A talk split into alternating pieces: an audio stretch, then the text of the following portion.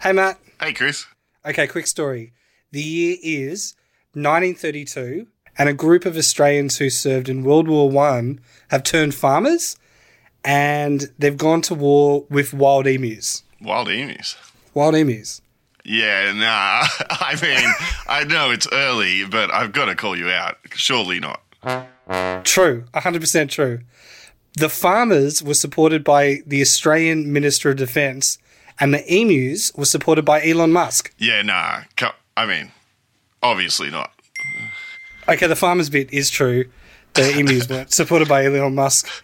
By Well, that Elon Musk, would but be crazy, you know. But but continue on, continue on. okay, they have actual machine guns, and then in this one battle, they fire into a mob of a thousand emus and only kill ten. I mean, I believe it. I was, some people have got bad aim. I mean, have you ever seen Star Wars?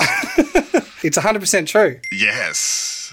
Okay, one of the soldiers quote: "The emus have proved that they are not so stupid as they are usually considered to be. Each mob has its leader, always an enormous black plume bird standing six feet high, who keeps watch." Okay.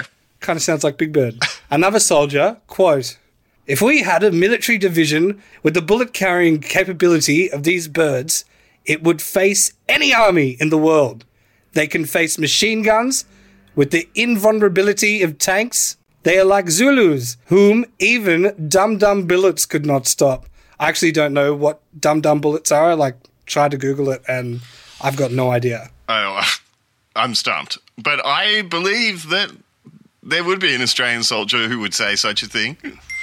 Correct. It was a hundred. That's hundred percent true. In World War II, the Australian Army actually trialled this and sent a group of grenade-carrying emus as part of the first tank battalion into New Guinea and Borneo. yeah. I mean, uh, sure, why not? Actually, that bit's not true. Oh, no. That's a yeah, nah. That is a Yena. Unfortunately, over six months, they did actually manage to kill those, uh, thanks to a lot of bounties and amazingly heaps of free ammos got, got rid of those, got rid of those pesky emus. Oh, those pesky emus. Is it emu or emu? I mean, it's probably emu, but I'm just, I, I'm an emu guy, you know? Yeah, I think emu sounds fully weird. Mm, but it kind of also sounds more accurate.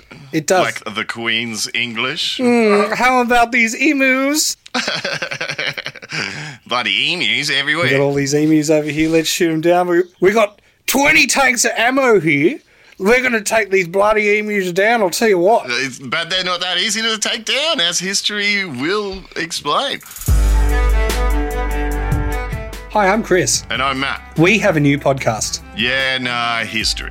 where each week we tell a wild story from history to the other person that's 90% true. And 10% lie, Join us as we test each other to see what's real but unbelievable. and what is completely, yeah, nah.